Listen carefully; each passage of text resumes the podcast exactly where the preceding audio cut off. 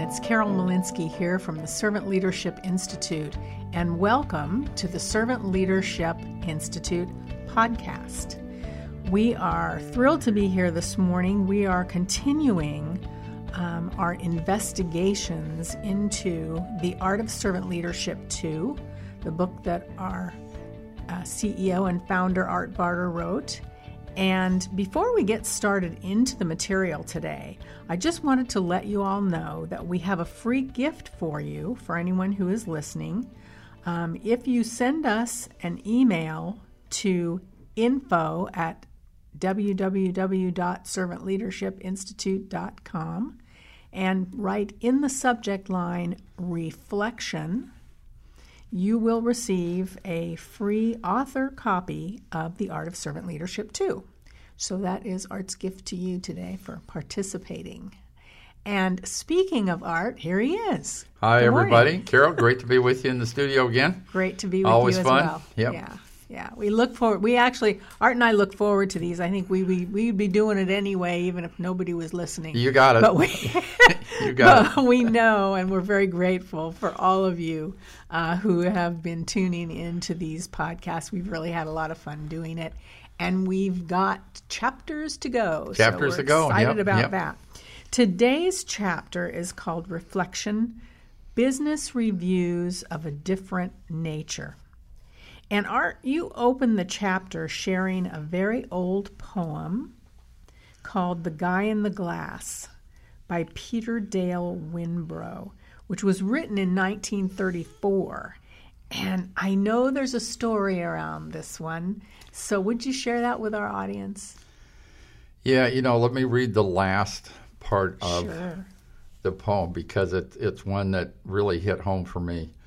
And it says, you can fool the whole world down the pathway of years and get pats on the back as you pass, but your final reward will be heartaches and tears if you cheated the guy in the glass.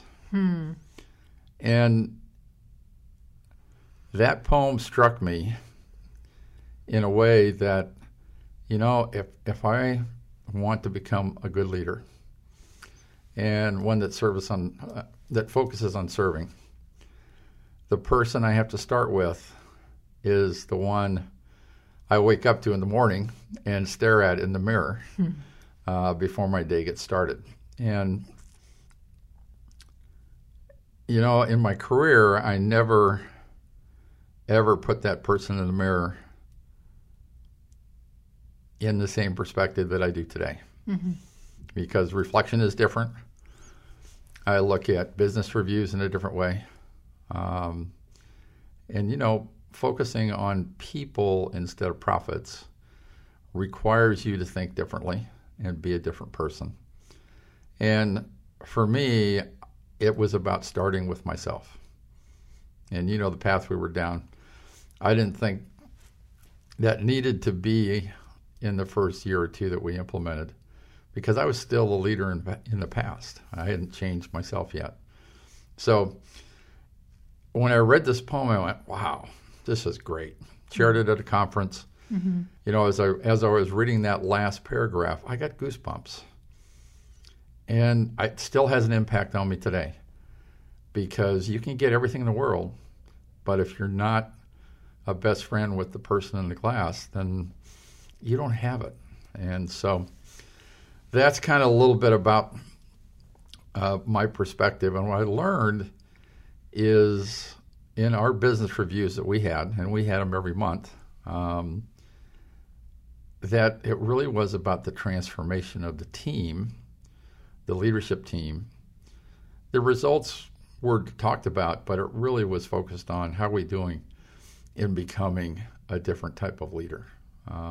So I don't know if that was the story you were looking for, or if you want to remind me of what you had in mind. I happen to know that one of the things that makes this a very special poem for you is also the way you came across this poem. Oh, I'd forgotten about that. Because to me, it's like, because I've experienced actually something similar in my life, it's a message from another generation. It is. And, you know, when my mom passed away,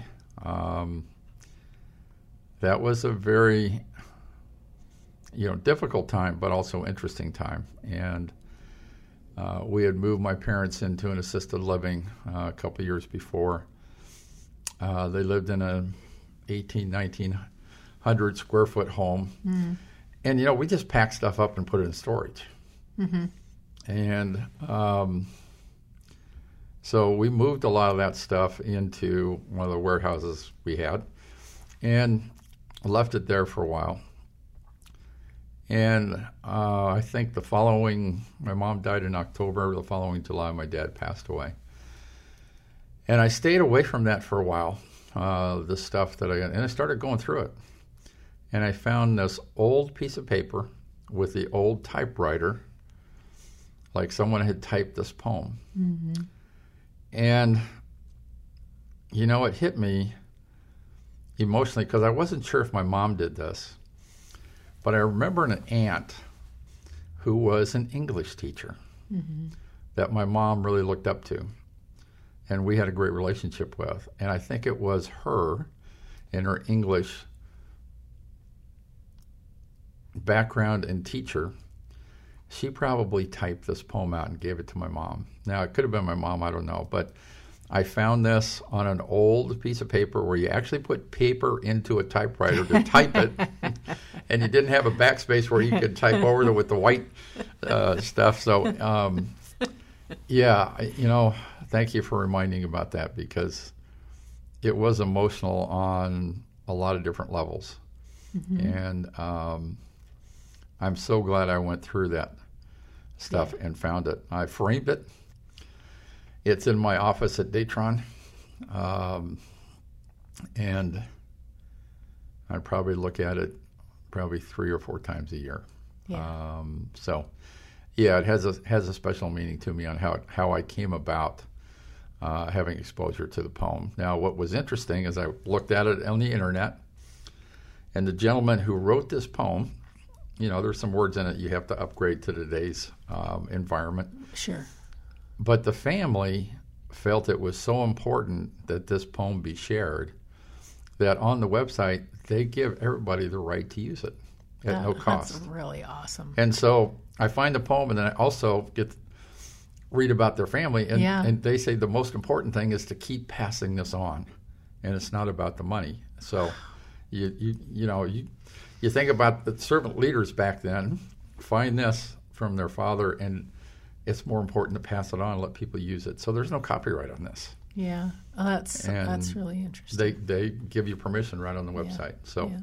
Because one of the things that struck me as you were initially talking about this was, to me that's part of what being a servant leader is this stepping beyond just thinking about making money. I mean, lots of people out there want to be good leaders. Right. And they work to become a good leader or however they think that's supposed to unfold. But when you make that decision to be a servant leader, it's almost like you make a commitment and then things just start happening in your mindset. Right. And in your life that support that change, that decision. Mm-hmm. And it's fascinating to think about it from that standpoint. It is. You can read all the books you want. Yeah. You can study leadership from the best of the best, but unless you start implementing it in your own life and thinking about how you need to behave as a leader, right? It doesn't mean much because you've got to bring it to the real world and do things differently. And hopefully through this podcast and talking about business reviews from a different perspective, right, we can help you as leaders think of things a little bit differently. Mm-hmm. in your day-to-day life, in your work that you do day in and day out.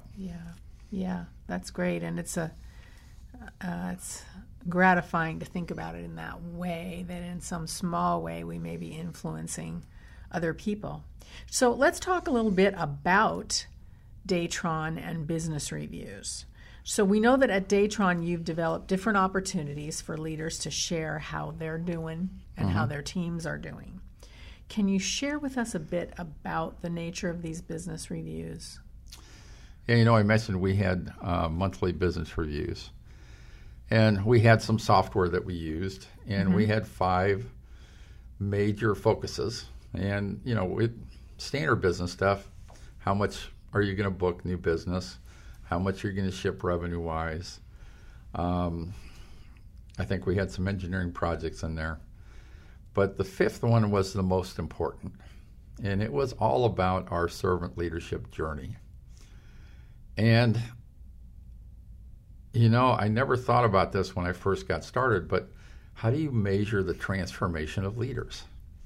How do you measure that? I mean, you're not going to find an ROI on people's change. You're not going to find some software out there that's going to help you do that. You may have some personality surveys, et cetera, but you're not going to take a survey every month. Right? I mean, you're not going to do it because people don't change that fast. Right. So as part of that business review, every month we required our leaders to go into the software we had and talk about, here's one area that I did really well as a servant leader. And then we also asked them to write an area that they were struggling. Now, everybody on the leadership team had access to everybody else's report. And it wasn't a report. It was just a couple of lines. Here's where I did great. Here's where I struggled. And then every month, we didn't make every leader talk about their performance. What we did was we asked for volunteers to share. And we knew if we asked for volunteers that they would be willing to share. Now, you may have some people who are on an ego trip to go be the center of attention. Yeah. But, you know, we didn't have that issue with our team. We actually had people who wanted to share. And some months we didn't have people who didn't want to share, and we didn't force the issue. But we did require them every month to do that. And I think, and that included me, and I think that was the start of people being transparent about themselves. You know, the person in the mirror, transparent with themselves. And we all had the opportunity to read those. And I think what happened was some people would read each other. We had small groups that we started. We've talked about that a couple of times. Creating that safe environment for people to exchange. And I think in some of those small groups, they actually challenged some of those individuals on maybe they weren't being as transparent as they needed to be in their monthly. Here's where I did great, here's where I struggled. And so we did create a couple of different things in our business review where we looked at the transformation of first individually as leaders, and then how are we doing as a team, as a leader. So those were some of the things we created. Right, and I'd like to add one more thing, which I really felt as being a participant in that process, that whole review process. You did something that, for me, I remember so very, very well to this day because it changed my thinking, and I think it changed a lot of people's thinking. This particular tool we used was your basic stoplight kind of setup, which I'm sure there are many programs that do this. Right. If you got a green light, everything was peachy keen. If you got a yellow, you were heading toward the danger zone. And then there was the red, which meant that you were failing to meet whatever that goal was. Right. You said to us very early on, I think it was the first review meeting, if you have a red, you're a hero. Oh, yes, you're right. I remember that. And we all, you know, of course, initially we went, But then you said, you're heroes because you are willing to be transparent enough to say, hey, I have a problem getting this done and I need help. Right. And that, I believe, did a tremendous amount toward changing the way people thought, taking away this feeling you may have grown up with in business where if you don't make your goal, you're somehow, less than, mm-hmm. and, you're in for big trouble. Right. Right. And it's an extremely uncomfortable situation. And I think it even causes people to spin information, massage their reports, so maybe they don't show things really as bad as they are. Right, right. So saying that the people that got reds were heroes mm-hmm. changed that whole dynamic. Yeah, and I think that's important that, our role as leaders is to help people grow. Yeah. Not beat them down like the whack-a-mole, right? Until they're not willing to talk anymore. Yeah. So, don't practice the whack-a-leader approach, right? Sounds like a chapter title. Yeah, it does. New book, Whack-a-Mole Leader. Yeah. You also, I know, make it a practice, Art, to reflect before business reviews. And you make a point in the book about how you include both self-reflection and team reflection. Can you tell us a little bit about each of those approaches, the self-reflection and then the group reflection? Well, as servant leaders, we want to help people grow. We want to help them learn. And we want to utilize the gifts they have. Mm-hmm. And so there are questions I ask myself all the time. And when we started those reviews, I had to ask myself some very interesting questions. One was, what am I doing to help the team? What am I doing to help the team? And today it's a little bit different. I ask myself, what is the most important thing I should be doing today to have the best positive impact on the team? And, some of the examples of that is, I don't like paperwork. But there are times where the paperwork has to get done because I'm holding up the progress of the team. Mm.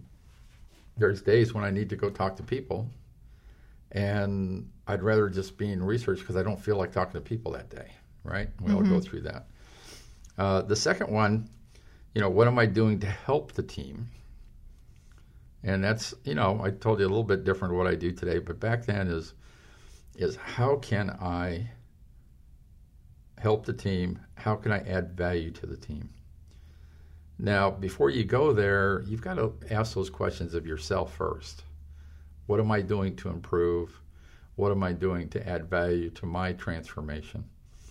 And then you can start asking the team. But when you have a challenge in your organization, the best thing you can do is ask yourself, the person in the mirror, what have I done to create this culture where I've gotten this result? Mm-hmm. And you start with yourself. And I think I've said this before in other podcasts, if I haven't. At times, I really don't like the servant leadership approach. And the days I don't like it is because the challenges always come back to me. They always come back to me because I have to start with myself. So, and then there's the flip side of the coin. What am I doing to detract from the team? Mm. And, how am I not having a positive impact on the team? And, there's multiple ways leaders do that. If you whack a leader, that's not positive. Right. That's not positive. If you correct people, don't let them finish. If you're not listening to understand, and people don't feel like you're really listening, you're not adding value to the team, and you're actually detracting from it. And today, once you've inspired and equipped people, you need to let them go. Let them go do the job you hired them to do, so don't get in the way. And so there's two sides of that coin. What am I doing to add value and help the team? What am I doing to devalue or not help the team? Mm-hmm. Yeah. Mm-hmm. Yeah. Yeah, it's interesting.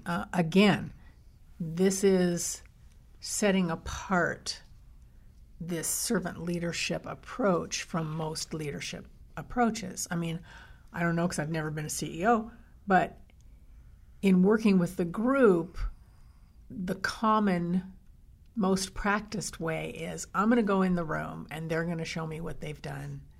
And, you know, I'm either going to be thrilled or I'm going to be upset, and I'm going to go tell them to go get better. Mm-hmm. Right. Know? And you don't think about it from the standpoint of exactly what you brought forth. How am I adding value? You know, what am I doing to detract from the team? Questions like that. Yeah, you know, it's interesting. I had an experience early on with my senior leaders. And we had a session amongst us because everybody's transforming at a different rate and a different idea. And we had some things going on between myself and my senior team that weren't positive. Mm-hmm. And finally, one of the individuals on my team asked me, Art, what do you want?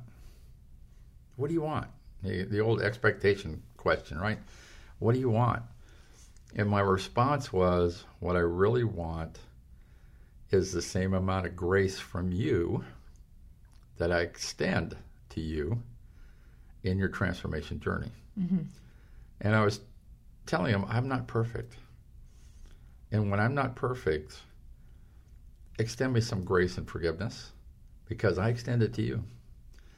And one of the individuals on the team took a couple days and came back and said, Art, you're right. Every time you mess up, you know what? I hold it against you, and I shouldn't. I should be forgiving you and extending the same grace because I've messed up a lot, and you extend forgiveness and grace to me. Mm-hmm. And that's something you can't put in a business view, right? But when you have an open, transparent environment, you can say things like that, and you can help people get past things. And so sometimes it's not even anything you would even consider in a business review. Right. But when you get that team environment and you're not clicking, you've got to be open and honest with yourself. And when you're asked questions like that, be honest. Mm-hmm. Yeah. And tell people. That's more about the real, what is the real culture, right? It is, right. Yeah. It is, right. And it includes everyone, including the CEO. Yeah. And, you know, before we go on, I want to just point out to our listeners that these questions for reflection are in Chapter 5. Right. There's a lovely list of both the self-reflection and the team reflection. So take advantage of that. I think they'll be very helpful to you going forward. And that, you know, that question is very powerful. Because there's times when I didn't think our culture was moving along fast enough. And I'm going, how come people aren't getting it like I'm getting it? Uh-huh. And I started to study and understand that really I need to start with myself. And I need to ask the question, what have I done to create this culture where this result, and most of the time it's a negative result, has been accepted?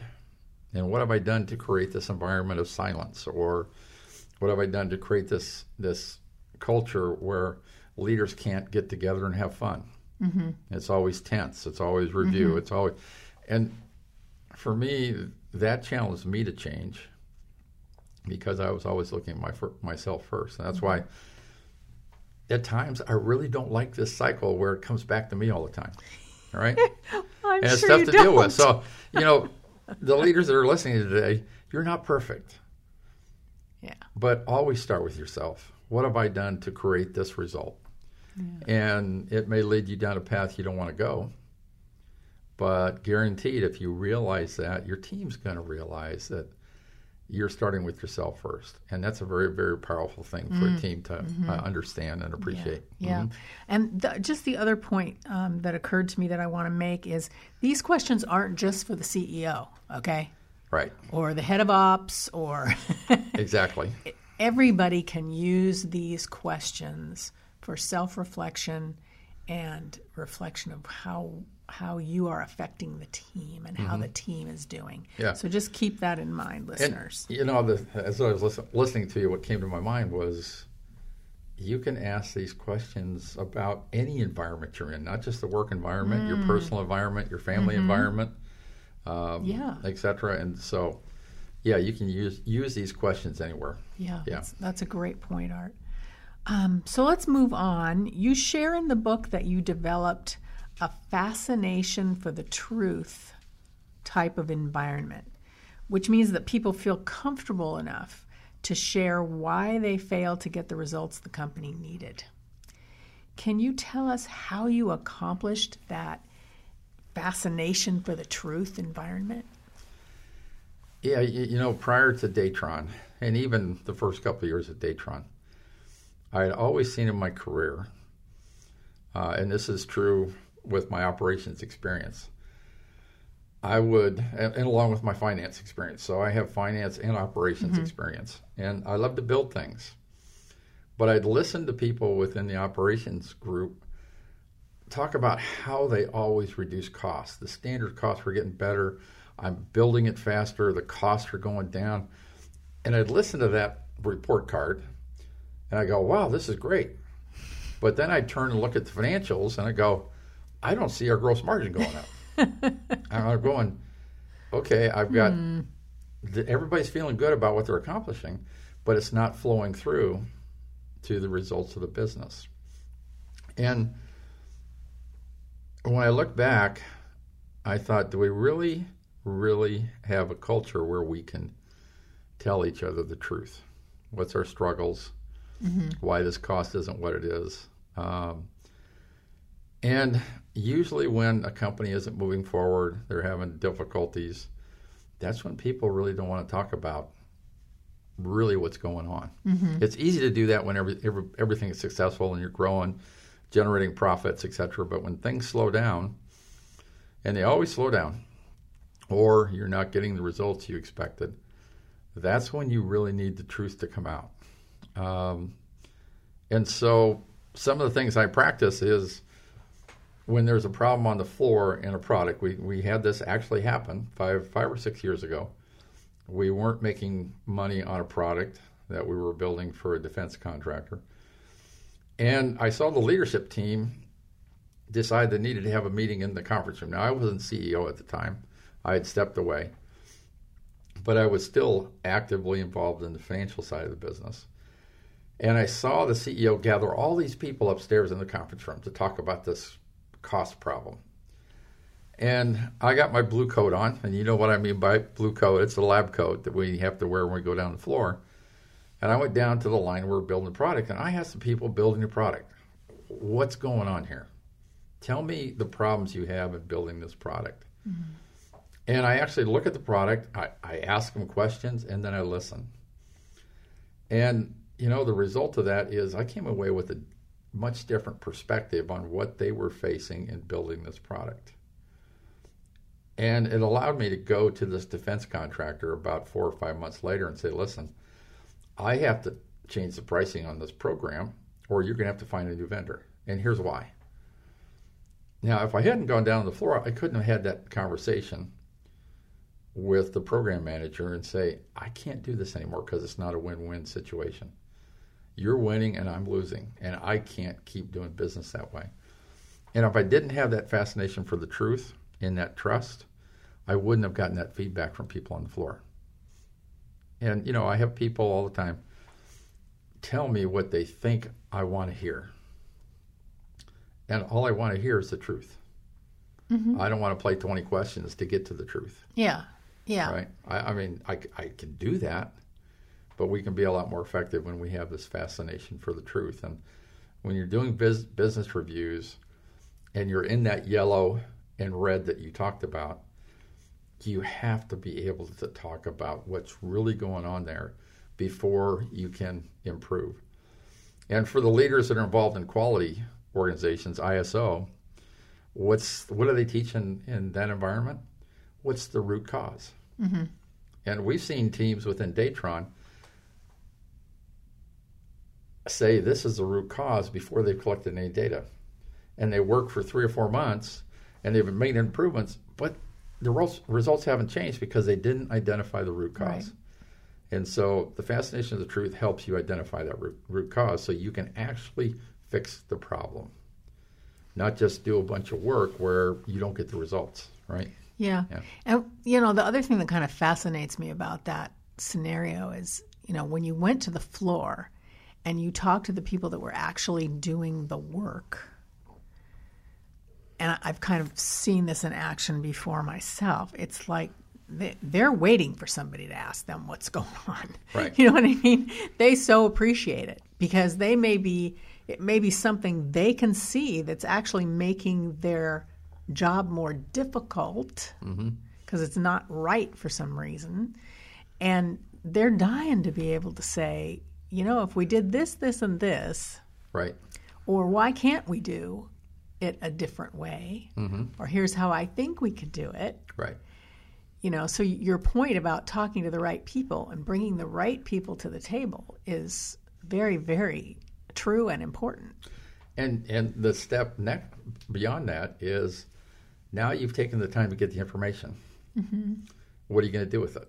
Are you going to listen to the people who build a product day in and day out and go fix the problems they're facing? Or are you going to go, nah, they don't know what they're talking about. Right. I really know what's best, and I'm going to fix what I think needs to be fixed. Yeah, because I've got a drawing right here, and that's what it says. Right. And so you go, you've got to develop that trust to be able to have that fascination for truth and listen to people, but then you've got to do something with it. Because if you don't do anything with it, your credibility as a leader goes down. Right. Yeah. And then, of course, you're also setting yourself up for success the next time there's a problem. Right. Once you've, you know, set up that initial fascination for the truth, it'll be that much easier to get the next time around. Yes. So that's super. But it, the quality thing. I was trained years ago about getting to the root cause and how you do that. But I was exposed to that when I was a power leader. So I looked at that model from a power leader perspective, which was, I can make the data say anything I want it to make. I'm really good at that.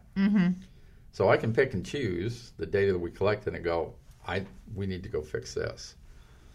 When you look at it from a servant's perspective, you let the team decide what the root cause is, and you let them go work on what they think needs to be worked on. And we saw this time and time again where, remember the offsite we went to early on, and we listed all the stuff we needed to work on in operations. Yeah. And then we did this little exercise on voting, and we got it down to like the 5 things that we want to really focus on. We came back the following year with that same big list and started with that and said, how many things did we fix by focusing on 5 things? And I think, if I remember correctly, about 50% of the items on the big list came off the list because while we focused on the 5, it took care of all these other problems, right? And when you think about that, that's really when people really want to focus and work on the 5 things and you let them go do that, you're going to fix a whole lot of problems along the way that you didn't decide to focus on because they're so interrelated in that environment. And, you know, when we're having trouble trying to figure out what's going on, I always think about the root cause, taking the time to collect data, putting in graphs where you can say, hey, this is a priority. This is what we need to be working on. And we do that all the time with, you know, product changes, product enhancements. We always look at what we need to do and what's the biggest challenge we have with that product. Yeah. And that, I would imagine, can transfer to any area in the company, not just in a manufacturing environment. Oh, absolutely. That concept of, you know, fix one thing and it may fix 20 other things. Right. I could do it in the finance department. Yeah. I could do it in the sales. Yeah. And really what we're doing, this approach is not in the book, but I'm going to give you a little bit about my current thinking, is when you're having challenges, define reality. Be honest with each other and have that fascination for the truth and define what reality is. Then you have to deal with that reality, and then you get to move on. And those are very difficult things to do when a team's not performing. Define reality with the boss in the room. So we did this recently with a group, And I knew that if I facilitated that process, I wouldn't create that environment where they could be focused on the truth. Mm-hmm. And so I brought in an outside facilitator and let them define it with the facilitator, and I wasn't involved with that process because I didn't want to impact their desire to get to the truth. Yeah. So, yeah. Anyway. And you have to, I think, be willing to look at the situation and be able to decide what is the proper course of action. You know, do I need to step aside and have somebody else come in? Right. I mean, that's, yeah, a lot of people wouldn't go there. So I'm going to switch gears on you again a little bit. There's another area addressed in this chapter, which is equipping your team with leadership development opportunities from outside your company. And when we talk about this, I know with clients, conferences, we usually get a response like, well, I don't have, you know, that's, you have a big budget, we don't have a big budget. Right. Mm-hmm. So talk to us about this concept and particularly for those leaders out there that may sincerely have a limited budget, what kinds of things can they do? Yeah, you know, back at this time when we wrote the book, I will tell you, I wasn't that involved in the social media world, mm-hmm. YouTube, etc. Right. Some of the people I admired, the John Maxwells, the Kim Blanchards, they weren't in the YouTube world. Mm-hmm. Well, today, you can search on both of those. You can find all kinds of stuff. Yeah. And it's all free. Mm-hmm. It's all free. But back then, we set a requirement in place. Number one, you had to attend the Servant Leadership Conference. And the reason we did that is we wanted you to be around other people who were trying to become a servant leader. Mm-hmm. And create relationships, but also let the team spend time together in that conference environment, which means you have opportunities to have breakfast together, you have opportunities to have lunch together, go have a drink, and then go to dinner together. And you get to see the people that hang out in the social environment, which creates a team environment that lets you get to that openness, mm-hmm. right? And then the second item we asked the team to do was, I want you to attend a conference outside of Datron that has nothing to do with Datron. And the reason we wanted that is we wanted people to have exposure to other ways of doing business. Go talk to people, do the same thing. Mm-hmm. I've heard that this is how it works and you guys were successful. Go talk about that and listen to that. So we wanted an outside perspective, but then we also wanted to build the team with focusing on servant leadership. Mm-hmm. Now, today I will tell you that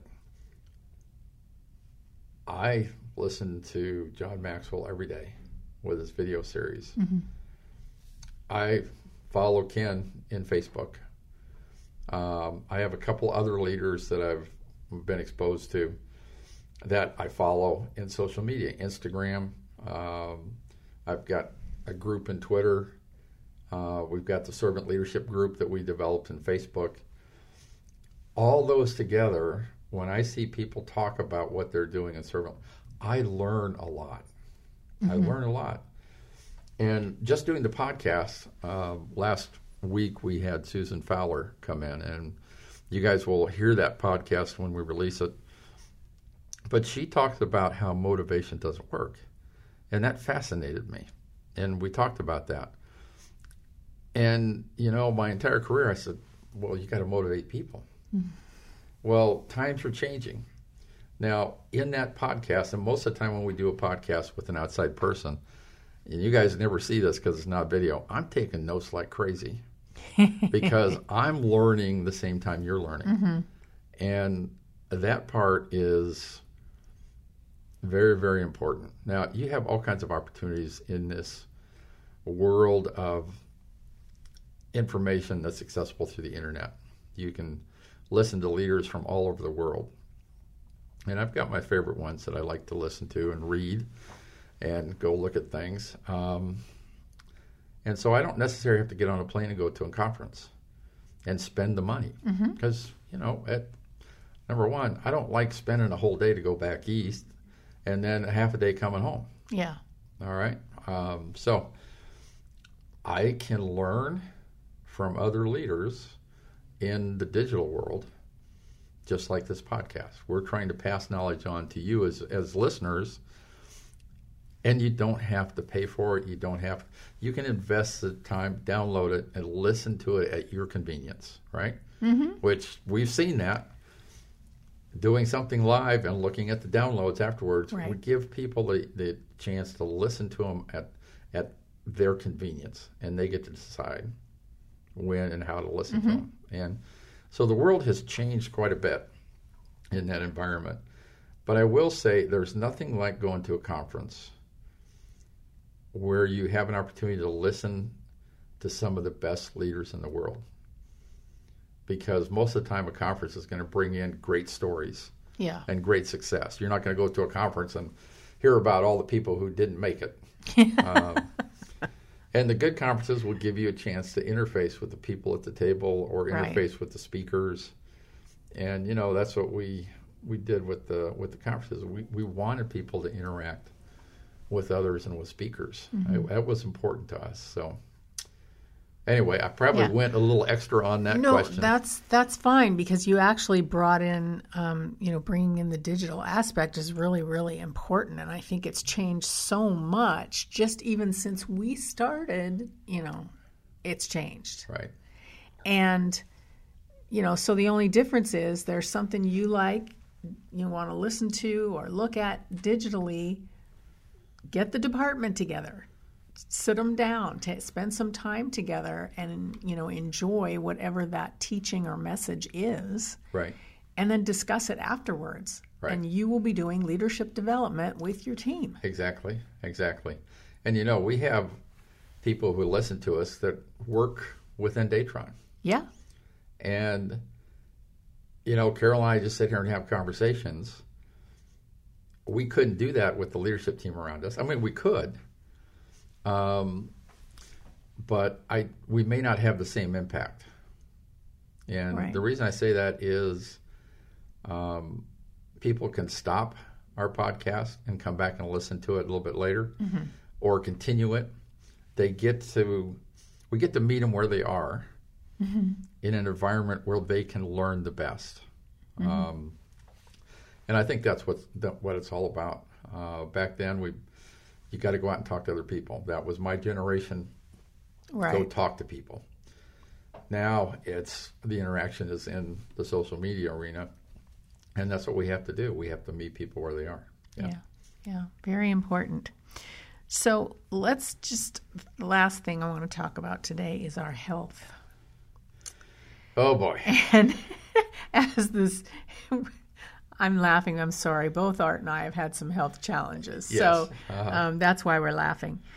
If a leader isn't healthy, at some point, it's very difficult for them to add value in most cases, to right. add value to the team. Would you share with us about the importance of maintaining your health in our overachieving society that we have today? Yeah, this is, I'll share with our listeners that I learned this the hard way. And what that means is when I started down the servant leadership path, I poured all my energies into helping people, helping them start the transformation. And I wasn't successful across the board. But if you want to be there to add value to people, you've got to think of it as the long term, not the short term. Mm-hmm. Okay? So we talk about that in business all the time, short-term results versus long-term results. That applies to transformation as well as you as a leader. Do you just want to go through it for the short term, or you want to go for the long term? And I let my health get so bad that one year in the conference, I didn't show up. And that's back when I think we started the conferences on a Monday. So we had the gathering on a Monday night. And we had Dick Enberg coming. We had Bill Walton coming. I mean, this was the conference to go to. I mean, Dick Enberg was my hero. Oh, my. I mean, he was one of my heroes. Bill Walton. Yeah. I followed UCLA basketball. I mean, this was it. I wasn't feeling great, so I went to see the doctor that morning. And I was looking for the magic pill. Give me the magic pill. I'll get through the conference, then I'll start thinking about my health. And I'd done that for multiple years. I didn't care about my health. Gained a lot of weight, and went to the doctors, and the doctor said, you have 104 temperature. You're going to the hospital. Now, this is the way I was thinking at the time. The doctor said, you have a choice. You can go in an ambulance, or you can drive to the hospital. Now, I was thinking about getting down to San Diego to go to this conference, so I said, car, ambulance. I'll get better treatment, faster treatment, if I go in an ambulance. So I said, throw me in the ambulance, right? Because I needed to go down there. So stubborn.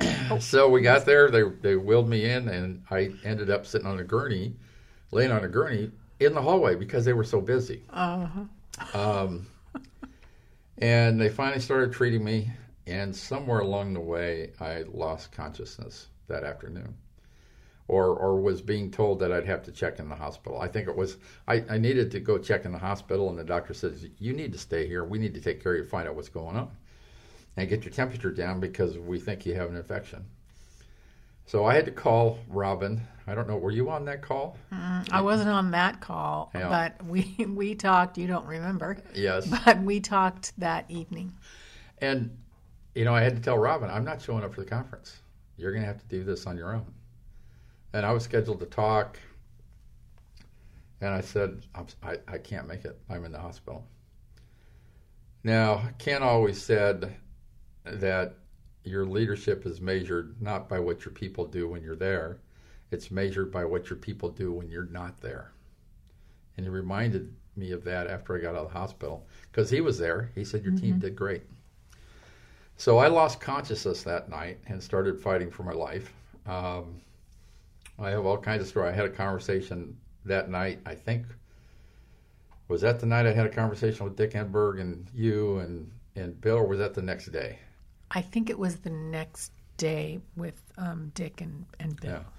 I don't remember that conversation. In fact, you guys came to visit me 3 weeks later in the hospital and said, hey, they really enjoyed your conversation. I said, what conversation? I had no idea. I was in the hospital for 30 days, by the way. That's how bad it was. And I lost consciousness. I woke up on Thursday. I went in Monday afternoon. I woke up on Thursday. And Lori was there, my wife, sitting next to me. And I said, we need to get to the conference. You know, get my clothes. I need to get down there. And she said, honey, the conference is over. I said, no. It just got started. I need to get down there. And she said, it's not Tuesday. It's Thursday. And I said, what? She said, you've basically been in a coma for a couple of days. We didn't know if you were going to make it. And it took me a while to let that sink in. And when I started hearing stories about what my family went through during those 3 days, that's when it hit me that I don't ever want them to go through that again.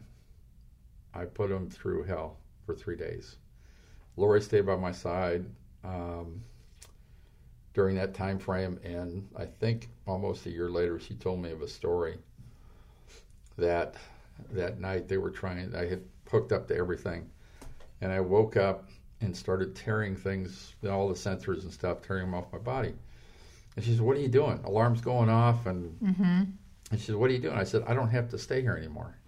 And she said, what do you mean? I said, well, Texas Instrument just bought the hospital, and since it's changed hands, I don't need to stay here anymore. I feel bad laughing. TI was one of our vendors, right, at Datron. I'm going, and I said, well, she said, what are you talking about? I said, it's all in the emails. Have them read the emails.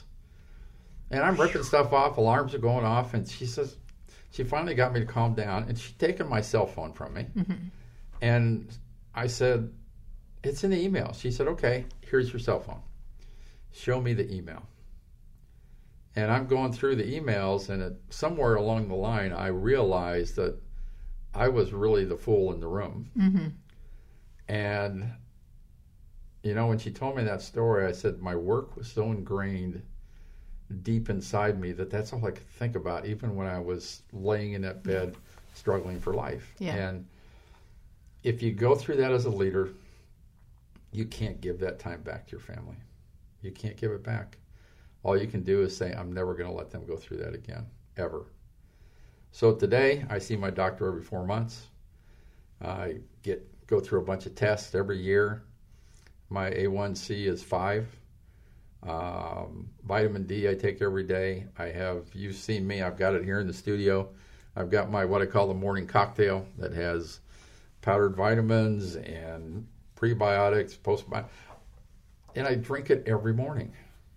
And I take care of myself. Now, I still struggle with weight. I'm almost 200 pounds.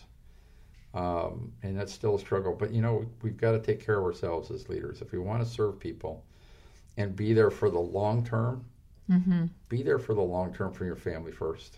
Yeah. Right? And you'll be there for the long term for everybody else you serve. But I had to go through that. Like I said, I was in the hospital for 30 days. I got out, and I'll share with you guys, I couldn't walk without a walker. I walked around the hospital, could make it once around. But when I got home, I had to have a walker to get around the house. And I think it was about 6 months before I got back to work. Mm-hmm.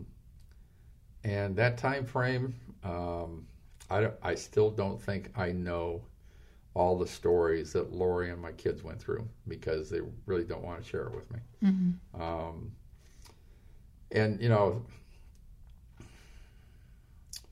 my son was traveling, and he got home, and he came to see me, and I was unconscious. And he asked the doctor, so what's going on? And doctor, all this medical terms, he says, just tell me what's going on.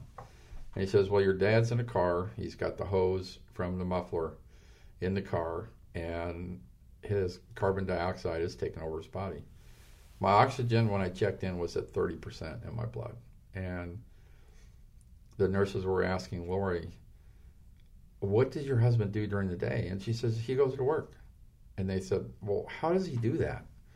Because his oxygen levels was in the mid-30s in his bloodstream. He says, well, he gets up and goes to work. And they were flabbergasted at how I could do that. Today, I measure my oxygen every day. And I'm somewhere between 94 to 99% every day. And if I drop it below 90, it's an alarm bell for me. There's mm-hmm. no way it's getting back to the lower level. So I could sit here and tell you all kinds of stories. Yeah. But the main thing is take care of yourself. Do it for your family or the people you love the most first. And then it will roll over into work, and you'll be there for the long term to positively impact and add value to people's lives, starting with those that you love the most. Yeah. So.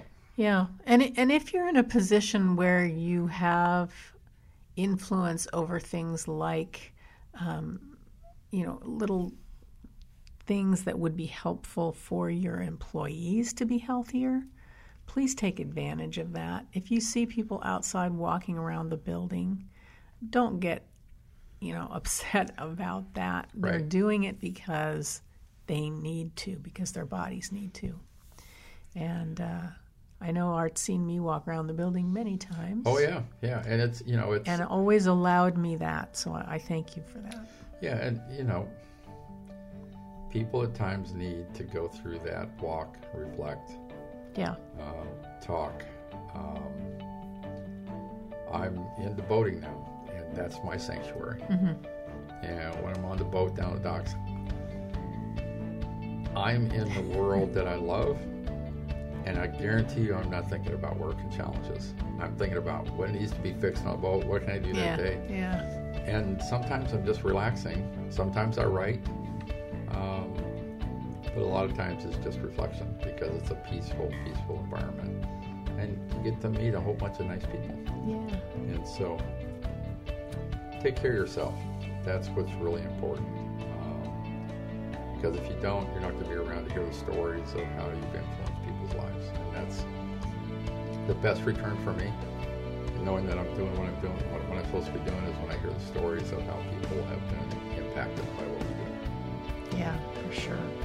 Well, once again, we've come to the end of our time over Chapter 5, and we will see you next month discussing Chapter 6 of The Art of Servant Leadership 2. Art, I want to thank you. Great being here. Yeah, my pleasure. Great way to kick off our day for sure, guys. So thank you for listening, everybody. And this is the Servant Leadership Institute podcast signing off. Take care, everybody. Bye-bye.